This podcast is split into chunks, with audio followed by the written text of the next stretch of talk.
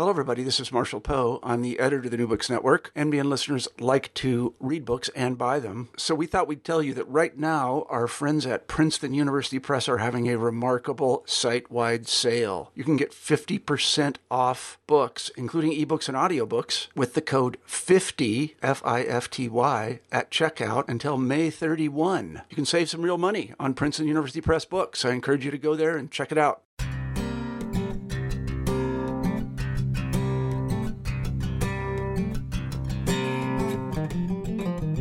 Faith language permeates the letters of Paul, yet its exact meaning is not always clear.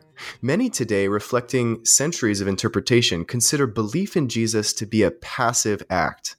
In this important book, Nijay Gupta challenges common assumptions in the interpretation of Paul and calls for a re examination of Paul's faith language. Gupta argues that Paul's faith language resonates with a Jewish understanding of covenant involving goodwill, trust, and expectation. Paul's understanding of faith involves the transformation of one's perception of God and the world through Christ, relational dependence on Christ, as well as active loyalty to Christ. Hello, everybody, and welcome back to New Books and Biblical Studies, a podcast channel on the New Books Network. I'm Jonathan Wright, your host. Today, we'll be talking to Dr. Nijay Gupta about his new book, Paul and the Language of Faith Dr. Gupta is Associate Professor of New Testament at Portland Seminary at George Fox University. He has written 1st and 2nd Thessalonians in the Zondervan Critical Introduction to the New Testament series and is co editor of the State of New Testament Studies with Scot McKnight. Dr. Gupta lives in Portland, Oregon. Dr. Gupta, welcome to the show. Thank you, Jonathan. It's a pleasure, and thank you for reading my book. Yeah, absolutely. So I wonder if you could begin the interview by telling us a little bit about yourself and how you became interested in biblical studies. Sure, sure. So uh, actually, I come from uh, Northern Ohio, born and raised, and I went to seminary at Gordon Conwell in the Boston area. And one of my passions has been biblical languages in college. I studied classical Greek and in seminary, I got the chance, I remember, to TA for Greek. I hadn't really thought about becoming an academic. I was just interested in doing pastoral ministry work and maybe parachurch ministry work. And um, once I started to TA for Greek, I just fell in love with um, learning Greek, teaching Greek, studying the Bible in depth, and that that kind of started me on the path of being in the academy. And uh, after that, I went to Durham uh, University in the UK to study with John Barclay and Stephen Barton. Just had a wonderful experience. So I, I see my calling as digging deep into scripture and biblical studies and then trying to write and teach in ways that can bridge academy and church. And this book is is one of those examples of me trying to kind of think broadly about Paul's theology using faith and the Greek word pistis and, and its cognates as, as a path into thinking about Paul's theology for the academy and for the church. Yeah, absolutely. And this book is definitely um, in that vein and, and under that conviction. So, how did you come to write this book? What what inspired taking the deep dive into Paul's faith language? Right. Well, you know, a couple couple things um, led to my interest in researching this book. One is I was asked to write a dictionary article for the Lexham Bible Dictionary on faith in the Bible. Now, I'd thought about before faith in Paul or in the New Testament, but when they asked me to do faith in the whole Bible, it got me down going down this road of wondering what does the Old Testament say about faith? Because we normally associate the Old Testament with law and I actually noticed that faith comes up more often than I thought.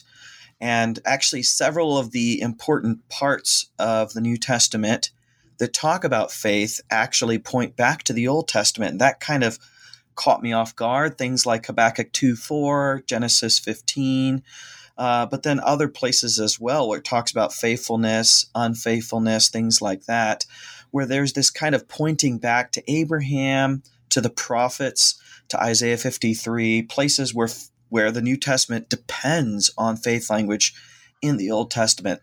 That's one part of it.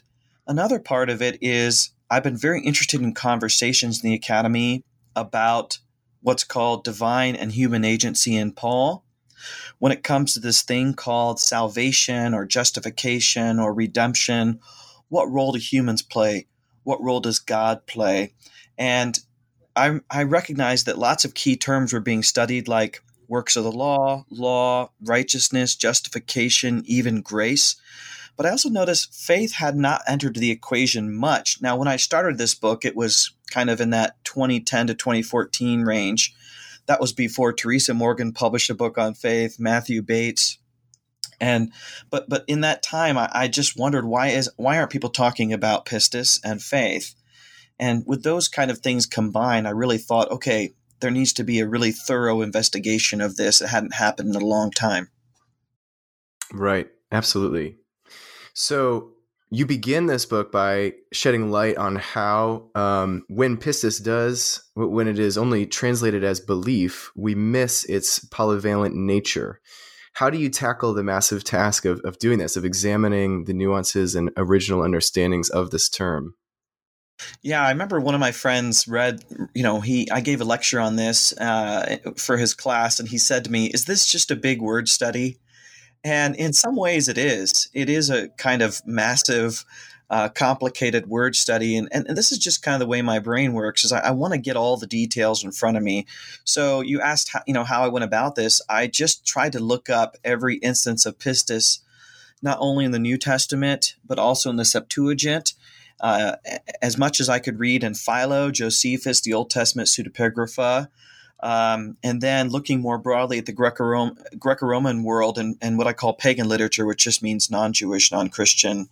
I tried to look at uh, many uh, of the hundreds and hundreds of uses of pistis in Plutarch and Dionysius of Halicarnassus and all these, you know, Greek texts to try to get a sense of, of what was the everyday usage of this language. And what was what I was surprised with is just how elastic this word pistis is, the word that we translate as faith or belief in the New Testament. It's remarkably elastic, which means it can have all different shades of meaning based on what the author wants to say. So it can mean proof, like a proof in an argument. Uh, it can mean something entrusted to somebody. It can mean faithfulness. It can mean belief. It has all these different nuances. And I just didn't see that represented in English translations. And I didn't see that talked a lot about in commentaries either. So I, I, I just looked at all these uses and I tried to categorize them. And what I came up with is a system where I see pistis as being able to move across a spectrum of meaning. It doesn't have 10 different meanings. All the meanings seem to be related somehow but it does seem to move across the spectrum. I call it a modulating word. And it can mean on one end something like belief, which has more of a cognitive quality. I think of something like we walk by faith, not by sight. And it has this, you know, kind of what's going on, you know, in your brain, how you see reality. But then on the other side of the spectrum, it can have something closer to obedience. We might translate as faithfulness something that is kind of moving uh, with our whole self towards something. But then sometimes we see that it kind of has more of a generic, um, all encompassing quality, and we might call that trust. So I talk about it moving, modulating across a spectrum of meaning based on how it's being used.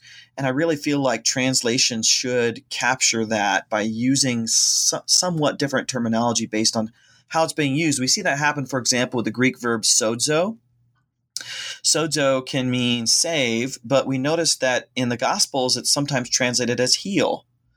Um, sometimes it's translated as save. So, just in the same way, a word like sozo can have these shades of meaning based on usage, I want to see that happen with pistis as well to represent its polyvalent nature. Got you. Yeah. So, since it does have this spectrum of meaning, um, how has that been treated in the history of New Testament interpretation? Like, how what can we learn about how pistis has been interpreted? Well, what's interesting is so much of our assumptions about pistis come from uh, what we think of as a, a dichotomy of pistis and works in Paul. So we think of pistis as something, sometimes scholars think of it as passive or something that is not working. And so we treat pistis as, as somewhat passive because of like Galatians 2 and other places where we see Paul seemingly contrasting faith and works. But when we look at the earliest use uh, uh, after Paul of the language of pistis, not only in places like James and Hebrews and Revelation, but also in like the apostolic fathers like First Clement, uh, we actually see a very active, a very socially dynamic use of pistis, where it, means faithfulness in most instances and seems to be paired often, for example, uh, in uh, uh, Epistle Barnabas and other places, it's, it's paired with hospitality, which is a, a very active social virtue. And I think over the first couple centuries of Christianity, we see pistis viewed as a very active thing. I think we start to see that change with Augustine. I don't think Augustine was against an active use of pistis, but he moves in the direction of making it kind of more about Christian belief. Uh, we see that further in Aquinas. Um, and then uh, Luther is important, and I, and I want to take a little bit of time to talk about Luther because I was kind of surprised by what I discovered. I sat down and read Luther's Galatians commentary, uh, looking at his faith language in particular, attentive to that. And I thought I would see him talk a lot about the doctrine of justification by faith, and I actually didn't. What I saw was a Luther who was very interested in faith as a way of talking about union with Christ, something we associate with Calvin. Uh, but he saw any doctrine as uh, not superior to the essence of what I call the Christ relation, becoming one or bonding with Christ or becoming associated with Christ. And so I think actually some Lutherans have misunderstood Luther on this and have overemphasized a doctrine of justification by faith as kind of a static doctrine. In his Galatians commentary, I see more of a relation oriented approach to faith and what I would call participation in Christ, uh, becoming one with Christ. I actually see that in Luther in ways that I hadn't heard about, talked about Luther before. Yeah, that, that is fascinating. And I think the readers will be a little bit shocked, but very much helped through that uh, that understanding. So that was chapter two. Then we turn to chapter three, which begins kind of examining faith language in ancient non-Jewish and Jewish literature. What conclusions did you find from your research in these bodies of literature? Yeah, you know, I remember when I sent when I sent that chapter out to some friends, they just felt like it was kind of overwhelming because it's just a lot of detailed information. So I put a section at the beginning of the book just to say, you know, if pastors especially would find that intimidating, they can kind of skip it because I just found so much information I wanted to convey, but it's a lot of detailed academic information. Uh, what I discovered in there was um, we today we often use faith as a kind of way to talk about religion. So you think about talking about um, respecting many faiths or people of different faiths. And we think of faith as kind of a religious term. In the ancient world, it was definitely not an, a primary or exclusively religious term. Pistis was used commonly to talk about relationships of concord or relationships of mutual agreement. So you see that in marriages, you see that in business relationships, but you often see it in um, nations or groups aligning politically or in war with one another. So pistis actually appears a lot in the ancient material we have because so much of the ancient material we have is about war and about politics. And so pistis was actually a very, very common word that was used in the ancient world to talk about relationships of agreement or concord. And uh, one thing that I discovered, which was a little bit surprising to me, but now has actually helped me better understand the New Testament, is that for most ancient people and their use of pistis, pistis is something you do. And we have trouble with that because of the way we look at the relationship between faith and works. But in very common usage of pistis, pistis is something you do because you're demonstrating fidelity or loyalty towards another person whether or not it's viewed as a work, that can be kind of a little bit debated. But even in Matthew chapter 23, Jesus is criticizing the Pharisees and he says, You've neglected to perform or do the weightier matters of the law. And he includes in that pistis. And I, this is pointed out to me in a commentary by R.T. France, where he says, You know, we shouldn't be so allergic to associating faith with action because even Jesus associates faith with action because he says pistis is something you're expected to do.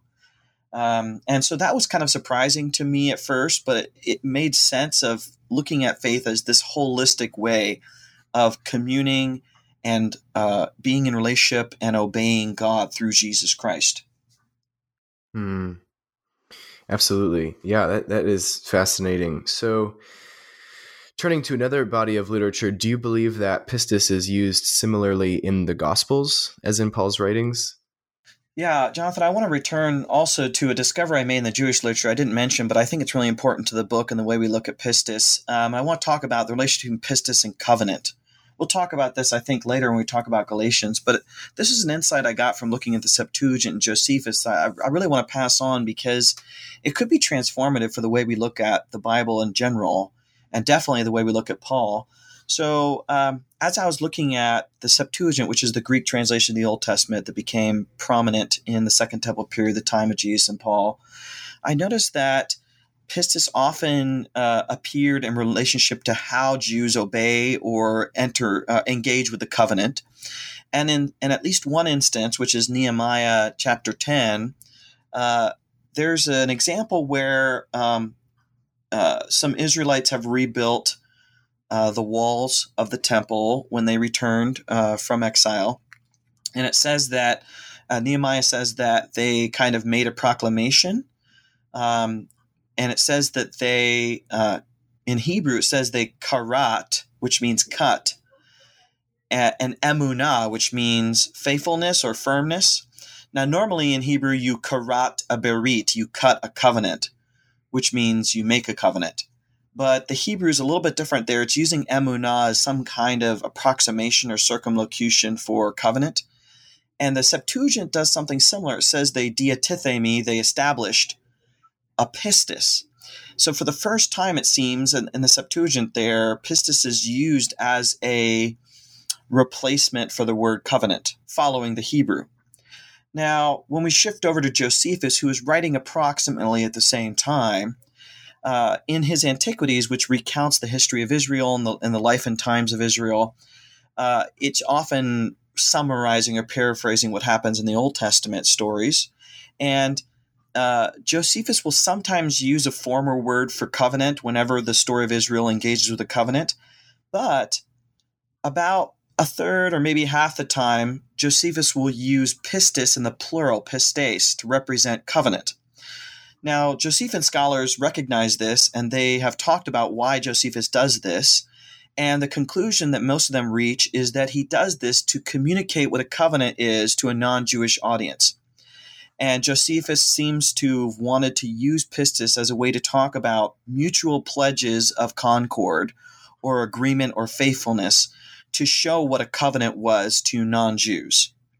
Now, if that's true, and I think it is, once we get to, to the Gospels and Paul, scholars have wondered over the years why doesn't Paul use covenant language of covenant is so important to the Bible? Well, I think one of the reasons that Paul doesn't use the word covenant on a regular basis is he was following the trend that Jews were doing, the habit of using pistis as a way of communicating fidelity that looks like what a covenant is mutual pledges of fidelity. And so, you know, to transition to your question about the Gospels, I, I do see that pistis is being used as a way of talking about covenant faithfulness uh, Israel's uh, failure in that. Um, uh, Jesus' faithfulness is representing a new way for Israel to be redeemed and transformed. And I think Paul's doing that as well. Wow. Yeah, I think that is that is incredibly helpful, and I was very much uh, excited to to read that section. It was um, very enlightening. So, you turn then from these um, these conclusions to then digging into to Paul, and and you go to First Thessalonians and Philippians first in order to get a, a well-rounded grasp on what Paul means when he uses pistis. So, would you mind sharing some of your conclusions from from those two works? Yeah. Um, so the way I treated Paul's letters is I kind of grouped them a bit. Um, I put Philippians and and First Thessalonians together because not only are they both from a, you know the same general sent to the same general region but they're also letters where you have Christians who are being persecuted. And Paul has an interest in calling these churches to perseverance, faithfulness. And I think, and, and part of what I want to argue in those, in that chapter is we shouldn't be allergic to or concerned with translating pistis as faithfulness because in those letters in particular, and I use these kind of as case studies, in those letters in particular, Paul is seeing kind of disheartened, crestfallen believers who are struggling with their walk. So I think of kind of someone kind of jogging on a treadmill and when you start to get tired, you slow down and maybe you decrease the speed on the treadmill. And Paul's kind of seeing this happen in both those contexts. And he's wanting to spur them on or encourage them towards kind of fighting the good fight of faith. Even it's interesting in both letters, he uses military language to talk about perseverance and, and fighting the good fight, so to speak. And the pistis language that's used in both those letters uh, seem to move in the direction of encouraging them to strengthen and maintain their walk. Paul doesn't view this as works righteousness. He's very clear that all things come from the grace of God and the empowerment of God. But I want to use those case studies to show that in the situation of encouraging perseverance, uh, it's very natural to use pistis as a call to faithfulness and perseverance. There's nothing theologically wrong with that, and it helps show the importance of calling Christians then and now to maintaining their walk, walking in the truth of the gospel, um, uh, standing firm in your faith. And, and I want to really sh- highlight those in those letters because um, translations traditionally seem to be concerned with translating pistis as faithfulness as if it'll lead to works righteousness. But I, I, think we should not be so concerned about that because the contexts are really encouraging perseverance, and that's a very Christian thing to do. Right. Yeah, and, and that encouragement I think is crucial to to grasp when looking in those letters in particular. So then you attack Paul's faith language from a unique perspective. You go to Paul's discussion of wisdom in First Corinthians. Um, what about the, the cross's wisdom and the humble foolishness of faith do readers need to understand? Yeah, so so I talked about my chapters as kind of trying to highlight different things. So in my kind of main, early main chapters, I focused on Philippians and First Thessalonians. I wanted to kind of bring to the surface Paul when Paul will, might use pistis to mean something like faithfulness, uh, perseverance, uh, with First Corinthians, I wanted to bring to the surface some occasions, especially in the early part of First Corinthians, where Paul is not working, he's not engaging with a church suffering from persecution. Uh, he's dealing with a church that doesn't, couldn't wrap their heads around the cross and the theology of the cross. And um, I think Paul's doing something a little bit different with his faith language in First Corinthians, early part of First Corinthians. And so I focus really on more of that cognitive or epistemological aspects that faith can have. You think of, you know, I was talking with a friend recently that pistis is kind of a Swiss Army word, a Swiss Army knife word. And you can kind of pull these different uh, tools out of it to, to, for different reasons. And I think in First Corinthians, the early part of First Corinthians, Paul's using pistis um, to talk more about a new way of looking at all of reality. And uh, so I, I, refer to that as kind of foolish faith or strange wisdom because Paul is trying to convince them to see the world in, in a completely different way, and he can use pistis to do that. Uh, so, for example, um, uh, he talks about the message of the cross as foolishness, and his pistis language is kind of built within that. Um, to live by faith, according to what Paul's communicating to the Corinthians, is to live according to a completely different way than the world. And um, you know, the example I like to give with that is from the movie Indiana Jones and the Last Crusade, one of my favorite uh, movies from my childhood, where you know Indiana has these tests he has to go through at the end to get the Holy Grail, and the third test is kind of crossing this chasm which seems impossible to jump or walk across. but he has this guidebook from his father that kind of gives him clues. And so he has to take this, you know, quote unquote leap of faith where he kind of steps out onto nothing, not realizing there's a kind of hidden bridge there. And I think of Paul's theology of faith like that, where there's this foolishness in stepping where it seems like there's nothing. And Paul is trying to convince the Corinthians to do this with his theology of the cross, to say there's there's wisdom, there's power, there's truth here, where the world sees foolishness, falseness, uh, and and folly. And that I, I, really want to bring that out because people like Teresa Morgan, uh, she's done great work on pistis as a social virtue in her book Roman Faith and Christian Faith, but she didn't really talk about the connection between pistis and wisdom in First Corinthians.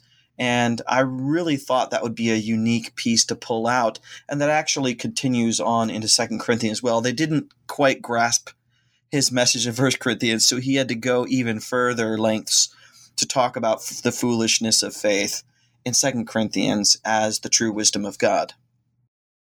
Right. Yeah. So so let's dive into Second Corinthians then. You you specifically look at chapter four, verse one into five ten so, how does Paul then use pistis in the context of his own understanding of his ministry? Yeah, thanks, Jonathan. The, the emphasis of that chapter, I really want to figure out what is Paul talking about when he says we walk by faith, not by sight. Pistis, not eidos. Um, one thing that captured my attention was the fact that sight, eidos, uh, it means form or something that is seen. And sometimes that is associated with idols and idolatry in Jewish literature. And that kind of piqued my atten- curiosity and attention. And so then I noticed that in Second Corinthians, uh, Paul is very interested in idolatry, a theology of idolatry. He talks about um, what fellowship is there between uh, idols and the true temple in, in uh, 2 Corinthians chapter 6. Um, he does some other things with kind of idol like uh, imagery. And so that got me down the road of thinking about Paul's theology in, in view of Jewish criticism of idols. And one of the main criticisms that Jews have of idols is that people focus too much on what can be seen instead of on the invisible reality and nature of God. And I thought that was really interesting because in the Corinthian epistles, Paul plays a lot on sight and light and darkness in both letters. And so I think that's very intentional for Paul. He wanted to emphasize because you have these early Christians that don't have physical sacrifices like like most other religions had. They don't have traditional temples. Uh, they don't have cult statues. And in the ancient world, to worship was to worship with a statue. And Jews didn't have that, but Christians didn't even have a temple of their own after after 70 AD.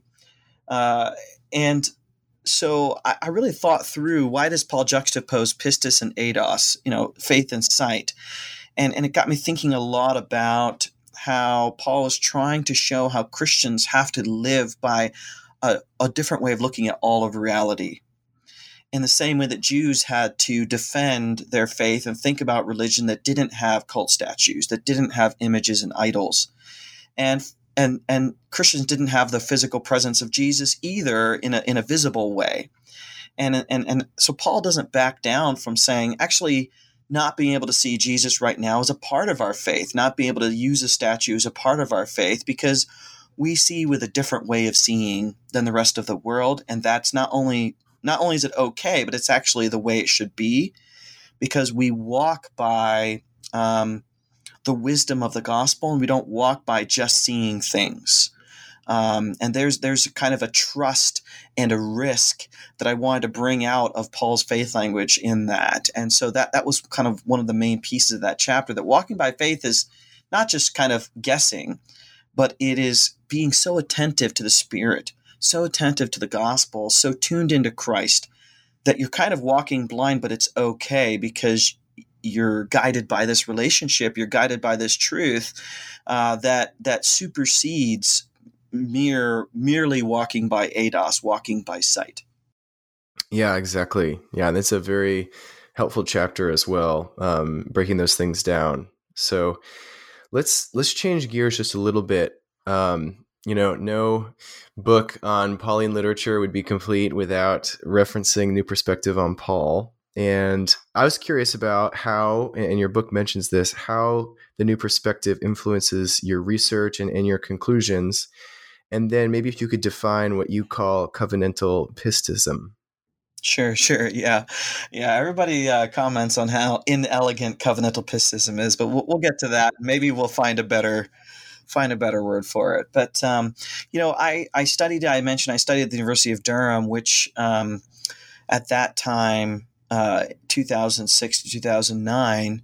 Uh, Jimmy Dunn, James D.G. Dunn, uh, was retired, but he was in Durham, and he he was actually one of the reasons I wanted to go to Durham was just to spend time with him, and I had the privilege of of um, occasionally having coffee with him and visiting with him and, and his wife uh, Meta at his house and I've kept in touch with him over the years, and he's been a massive influence on me. And I was really privileged uh, that he said yes to writing a foreword for this book, a really nice foreword. So, in many ways, I see this book as kind of an homage to Jimmy's work. And I, I just learned so much from him in seminary and during my PhD about the new perspective and, and really finding uh, resonance with some of his work on that. Uh, when I was at Durham, also, N.T. Wright was at that time the Bishop of Durham.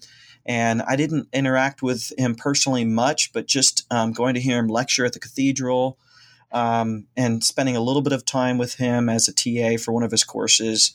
Uh, again, learned so much from him. I had the privilege of four or five years ago, three or four years ago, to uh, chair a session with uh, Ed Sanders, his last public appearance.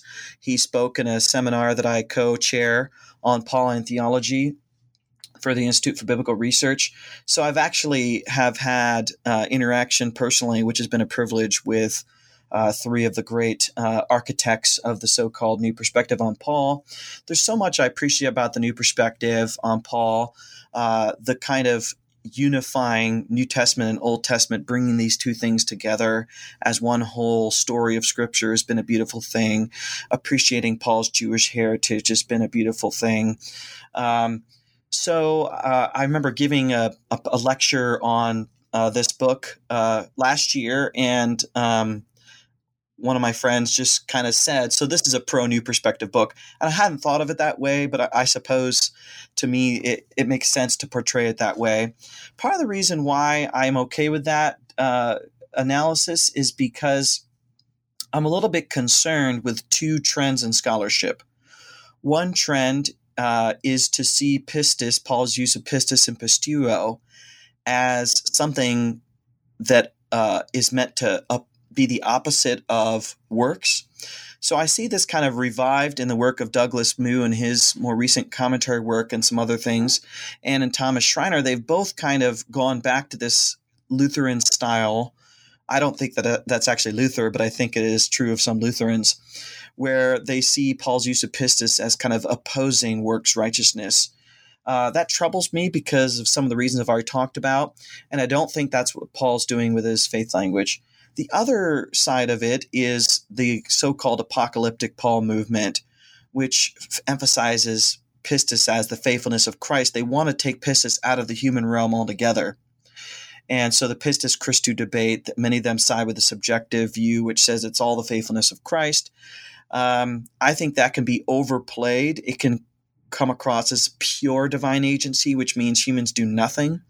And it's interesting. I remember reading John Chrysostom, his uh, homilies on Romans, and when it comes to Romans 3, it talks about justification by faith. And actually, Chrysostom says in one of his uh, homilies, and he says, You're going to ask, what do humans do uh, in, in justification? And then he says, Well, the answer is, we do faith uh, or we contribute faith or something like that. I thought that was really interesting because it pushes back against this idea that uh, truly respectful Christological agency must put everything. If there's an equation, then it's 100% Christ and 0% us. Now, once you make it into an equation, uh, it's going to get really messy because that means if we're attributing 100% to God, then there's zero for us, and then faith becomes, again, this passive thing. And I just didn't see that happen. So, uh, going back to, do you want to follow up with a question or comment there before I jump into covenantal pistism? No, I think that that's good. Let's let's jump in. Okay. So, okay, covenantal pistism. So, I would say the heart of the book, Jonathan, is not just kind of the introductory chapters, those are important, but if someone read only a couple of things, I'd want them to read kind of my introduction and and uh, that kind of ancient uh, use of pistis. And then, and then if they only read one other thing, I'd want them to read the Galatians chapter because I really feel like that's kind of the heart of the book. But um, I used to have this idea that Galatians was all about Paul and these uh, Jewish Christian teachers or missionaries that were, um, you know, falsely teaching the Galatian believers. I used to think that Paul's message was justification by faith, and these Jewish Christian missionaries' message was works of the law. Now, I used to think that because that's what it looks like in Galatians 2:16, right? But after doing all that background research on pistis and how Jews use pistis, I came to a different view, and that's the one I present in that book. And the view is how would these Jewish Christian missionaries have received Galatians 2:16 if they if they read the letter? I think they would have disputed the fact that Paul was putting pistis on his side of the equation and not on their side. I think those Jewish Christian missionaries would have claimed the word pistis for their way of understanding justification. I think what Paul was doing was the unique thing that Paul was doing was not claiming justification by faith, it was separating pistis from Torah. I think Jewish Christians would have viewed, prior to Paul doing that, as being justified by pistis through Torah and Christ. Pistis would have been kind of the track, and Torah and Christ would have been kind of the train. And the, I think the unique thing that Paul was doing was not talking about justification by faith. I mean, he did that, but by actually separating Torah from pistis. I refer to that as kind of splitting the atom for the first time. It would have never occurred to a Jew to do that, even a Jewish Christian.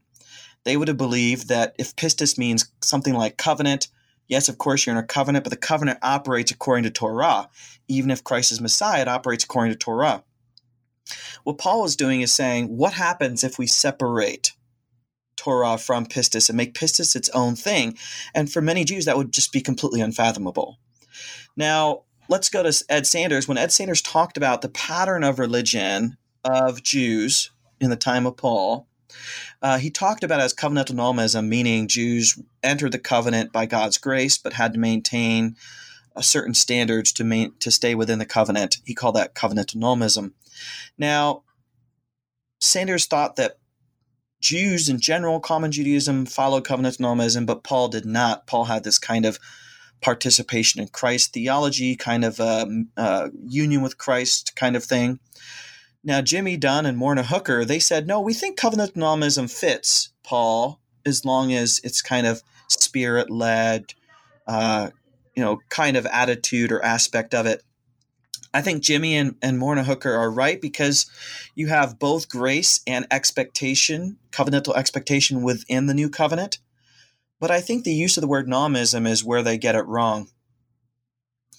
Um, so they were reusing um, Sanders' phrase, covenant nomism, but Paul wasn't really a nomist in the sense of nomism meaning law. Uh, Brian Rosner has a really good book on this called Paul and the Law. And he has a good some articles in this as well, where he says, you know, the way that Jews talk about being under the law, being kind of beholden to the law, uh, obliged towards the law, Paul doesn't use that language, so it's not really fair to call him a nomist. So I want to come up with something else. What was the kind of platform that drove the covenant for Paul?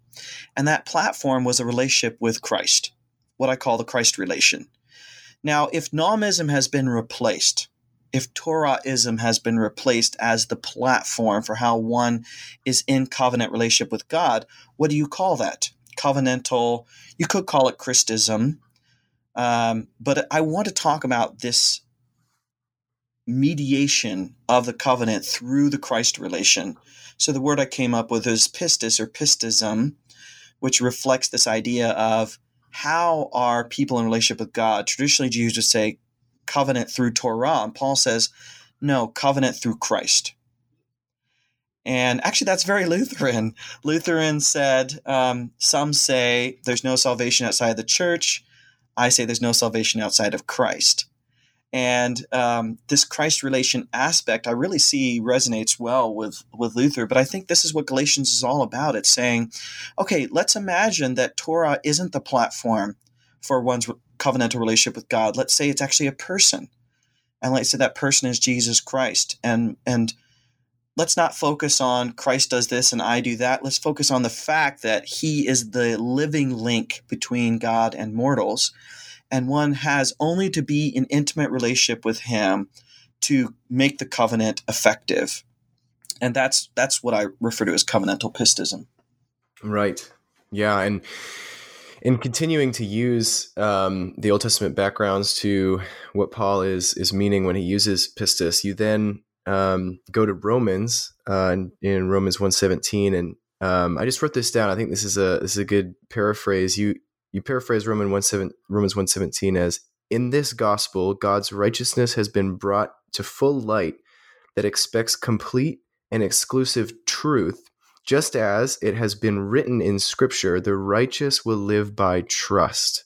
Can you can you just walk us through how you read Paul's use of pistis in in Romans one sixteen through seventeen? Right. Yeah. I, you know, I think Romans, in many ways, is a more um, tempered uh, and uh, um, articulate form of the discoveries and um, uh, uh convictions he had in Galatians. Um, how do we know that? Um, by his reuse of Habakkuk 2 4 here, just as he did in Galatians. Um, he wants to talk about the essence of the gospel he wants to talk about what his gospel is all about to a group of people that didn't know him personally in Rome.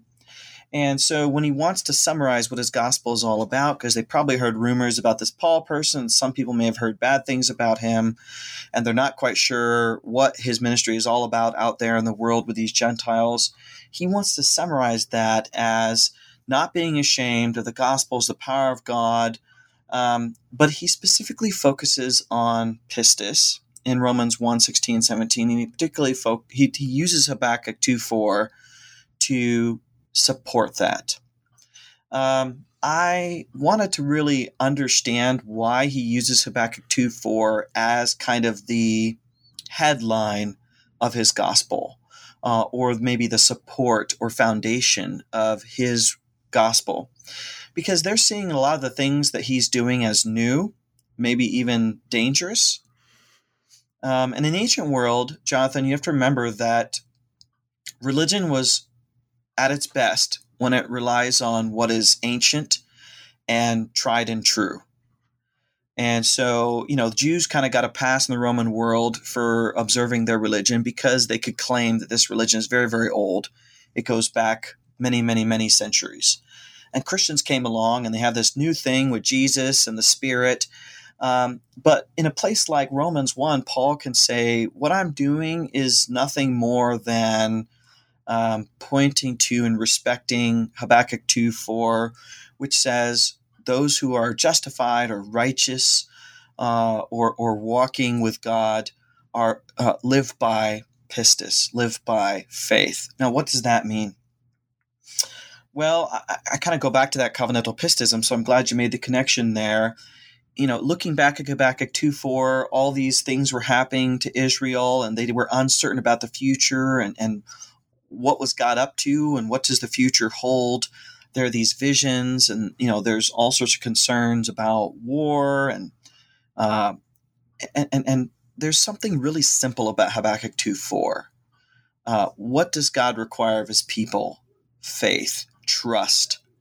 Uh, I think of Eugene Peterson's long obedience in the same direction, just kind of trusting God uh, and, and, just knowing that He has everything under control.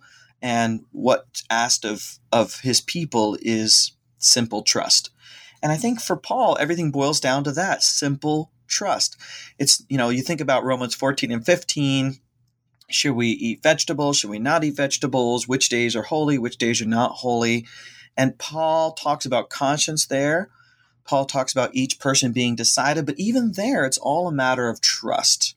It's not a matter, you know, if you think about Roman religion, Roman pagan religion, um, the way Roman religion operated, the religion of the of the state, uh, it was all about doing the rituals correctly. Uh, the whole fate of society was about these Roman priests uh, doing the rituals correctly to receive the right outcome and support from the gods. And you could see probably that mentality trickle down into all areas of life for Jews and Gentiles. And Paul is doing something different where he's saying, uh, doing religion correctly is not about choosing the right kinds of activities to be pleasing to God in terms of food or holidays. Uh, it's it's a matter of trust, just like it was for Habakkuk, just like it was for Abraham, which is why in Romans four, you have such a long discourse on Abraham. It's it's all about trust. If you're if you're holding on to Christ, if you're if you're following Him closely, following Him uh, with with faith, hope, and love, um, you're going to walk the right path of righteousness, and that's what I think Romans is all about. I think we overcomplicate Romans with kind of really esoteric theology. I think for Paul, it boils down to Habakkuk 2 4, the just will live by faith. Excellent. Absolutely. Yeah, that is a very clear and a great understanding to the background of Paul's use in Romans, for sure. Well, Dr. Gupta, I really appreciate the time you have spent with us. Uh, I think this book is such a great interaction with, with lots of sources. I think it's very text focused. It's about the Bible. It's um, it's good. It's succinct in its conclusions, and I think just a very helpful bridge between uh, the academy and the church. So I, I heartily recommend it. Um, before we close out our interview, would you like to share with our audience about any other projects you're working on next? Sure. Thanks for asking. Um, I uh, have a commentary coming out on Philippians uh, with Michael Bird, who's a prominent New Testament scholar and blogger. We're, we're buddies. We've done a few different things together. And so he approached me uh, a couple years ago to co write a commentary with him on Philippians for the new Cambridge Bible Commentary series. That's coming out in the summer. So I'm really excited. I'm looking at the proofs now, and it's just fun to work with a friend. And Philippians is one of my favorite letters. So I'm excited about that. Um, I also working on a commentary on Galatians, which is why I'm so passionate about Galatians at the moment uh, for the Story of God series. And what I really like about that series is it's it's it's getting to the heart of what are these letters about and what do they say have to say about Christian formation today. Uh, and I just love that question. As I'm a seminary professor, I have you know kids who are growing up in the faith, and I want to see them use Scripture um, and to help them be formed into the image of Christ. So I'm really excited about that. And I have a textbook coming out in a, about a couple of months called A Beginner's Guide to New Testament Studies. It's with Baker. It's intended for anyone who really wants to better understand some of the most controversial issues in New Testament studies, but handled in a very uh, easy, accessible way. Things like synoptic problem, is the Gospel of John historical, uh, the different views on Paul's theology, the different approaches to Revelation. Uh, what does the New Testament say about women? Uh, so I, I, picked topics I felt like would be really interesting and, and um, really help people under navigate uh, cutting edge conversations, New Testament studies. For example, the New Testament and the Roman Empire and how the early Christians navigated that. So uh, be on the lookout for that. It's called Beginner's Guide to New Testament Studies. Wow, excellent. So that is quite a lot, and I'm excited about, uh, about looking at those when they come out. So thank you so much. Appreciate it. Well, to our audience, thank you for listening to this episode of New Books and Biblical Studies. Uh, until next time, I'm Jonathan Wright, your host, and take up and read.